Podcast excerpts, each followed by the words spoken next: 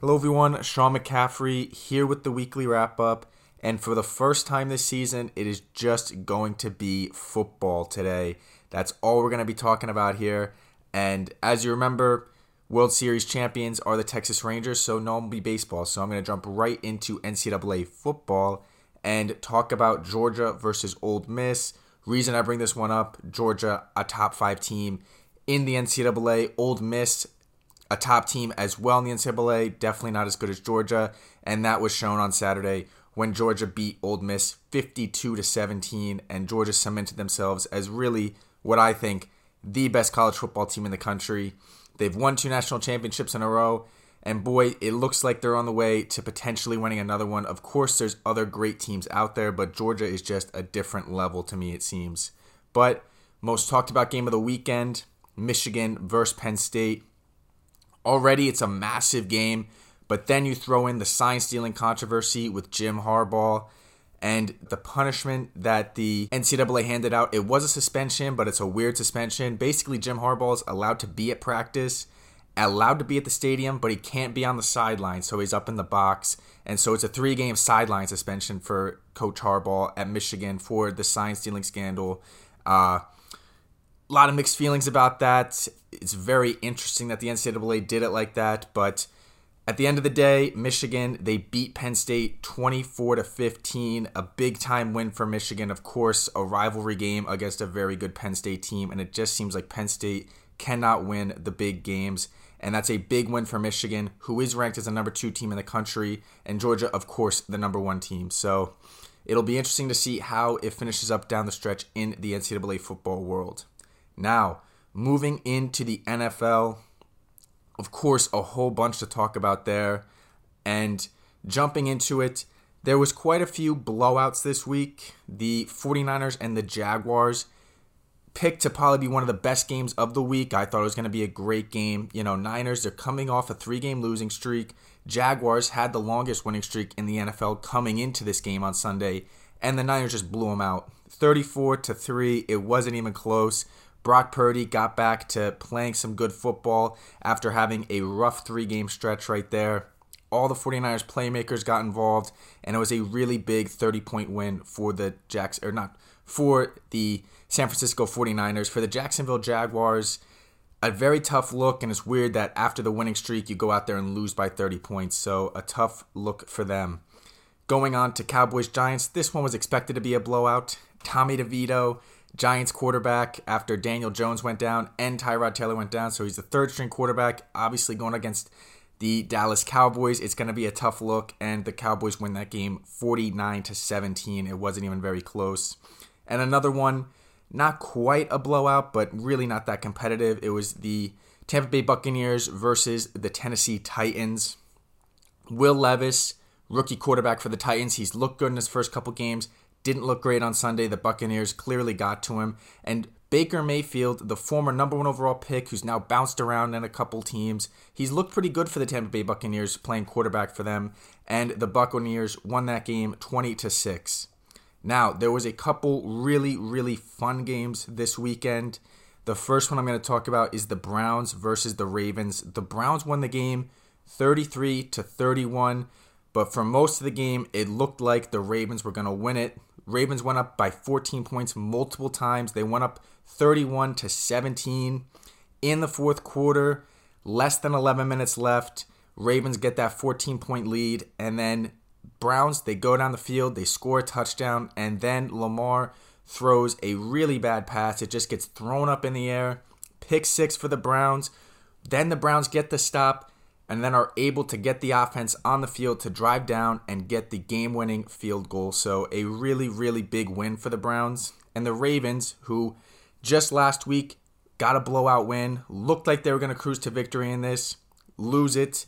Now 7 and 3, the Browns are 6 and 3, and that whole AFC North has got to be the best division in football right now. And speaking of the AFC North, the next game I'm going to talk about is Texans and Bengals the Bengals in that AFC North. They lose on Sunday 30 to 27 against the Texans. And really, the storyline here isn't even about the Bengals, it's about the Texans. CJ Stroud, their quarterback, is playing unbelievable football. He is just on a different level. And right now, he's looking like the possible front runner for the MVP award, which is completely unheard of for a rookie to be able to even be in that conversation. So, truly, an incredible season for CJ Stroud right now. And if he can keep up the winning ways, he just might win the award, which would be, again, unbelievable. And for the Bengals, it is a tough loss for them. After winning a couple games in a row, to drop this one to the Texans is tough, especially because they play in that really tough AFC North division. Now, this game was a complete shootout. The Lions and the Chargers, just back and forth type of scoring right there. Final score of the game: Lions versus Chargers, 41 to 38. The Lions won it.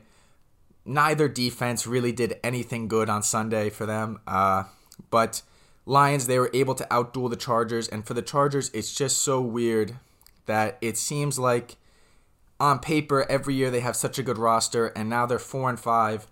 It's been a tough look for them, and they just seem to always lose these close games. And then for the Lions Big win for them. They're 7 and 2 now, and again, have cemented themselves as one of the top teams in the NFC. And a couple competitive games that weren't necessarily between top teams. The Raiders and the Jets, they played on Sunday Night Football. Raiders got the win 16 to 12. So they're now 2 and 0 in the post Josh McDaniels era. So they fired Josh McDaniels two weeks ago, and they've won both games. And they have a cigar tradition. It looks like now after their wins. Uh, I'm gonna put a clip to that. It's just kind of interesting. They're all in the locker room smoking cigars, but I guess things are looking up for the Raiders since getting rid of Josh McDaniels. Another one, the Steelers and the Packers went against each other on Sunday. Now the Steelers, they are 6 and 3 after winning on Sunday. They won 23 to 19, but they are quite possibly the worst 6 and 3 team I think the NFL has ever seen. Their offense is atrocious. Their defense is good but their offense is just awful. Kenny Pickett and the rest of the offense just is not good at all. But at the end of the day, all that really matters is that they get the wins. So they're six and three. They're right in the middle of the playoff race. And that just goes to show that every team in the AFC North is really playing at a high level. And then one more game to mention the Seahawks and the Commanders, you know, but just in these competitive games here. Seahawks win the game 29 to 26. Geno Smith had a nice bounce back week. Uh, and Sam Howell, quarterback for the Commanders, he actually had a pretty good week, a tough loss for him, but he seems like he's the future quarterback there for the Washington Commanders.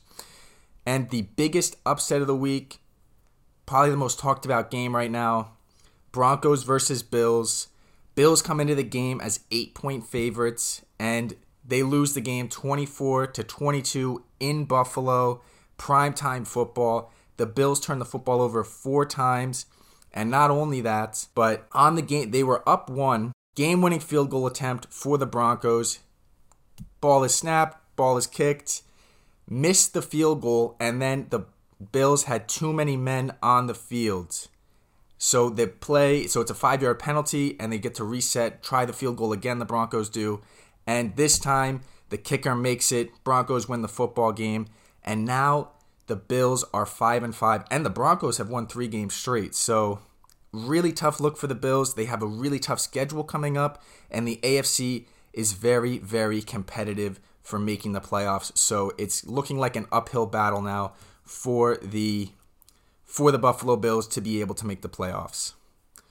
And then one final thing I have to mention, it's a Thursday night game and the reason I'm mentioning this Bears versus Panthers. It was played on Thursday night of last week. Bears won the game 16 to 13. Bryce Young, the quarterback for the Panthers, was the number one overall pick in the draft. The number two overall pick in the draft was CJ Stroud, the guy that's right now the front runner for the MVP award. So for the Carolina Panthers, it's looking very, uh, it's a very, very bad look for them because they passed up on the guy who was having an unbelievable season for a guy who right now is not playing some very good football. He's he just looks outmatched out there. Uh, Bryce Young is just not having a good year, and it's only making it worse by the fact that C.J. Stroud is playing really well. And for the Bears, their quarterback Tyson Bagent, he's actually filling in for Justin Fields. Justin Fields is hurt, and one thing I just want to mention about there, saw this clip this past week. It's going to be in the description. His dad is actually an arm wrestling champion. Uh, they did like a sideline segment with him that was really cool. So check that clip out. It was kind of a funny guy. The guy's uh, very well spoken, pretty funny. But going on to my predictions, as I mentioned multiple times, the AFC North, I think it's a real possibility that all teams make the playoffs because the Ravens they're seven and three, the Bengals are five and four, and then both the Browns and the Steelers are sitting at six and three. So it's looking like they have a really good chance to have four teams in the playoffs, which would be really unbelievable. My other prediction the Raiders, I think their winning ways are going to slow down. Obviously, they won their, their last two games, but I think they're going to come back down to earth, lose a couple games here because Aidan O'Connell, their starting quarterback right now, he's a fourth round rookie, and I think it's going to come back down to earth for him. And then, bet of the week, Chargers. I like them minus three and a half. 82% of the bets are on them minus three and a half. I think they can cover that, and that's my bet of the week. So this was Sean McCaffrey with the weekly wrap up. Please go ahead, hit the like button, throw in a comment, let me know your thoughts, uh, and I hope you guys enjoyed.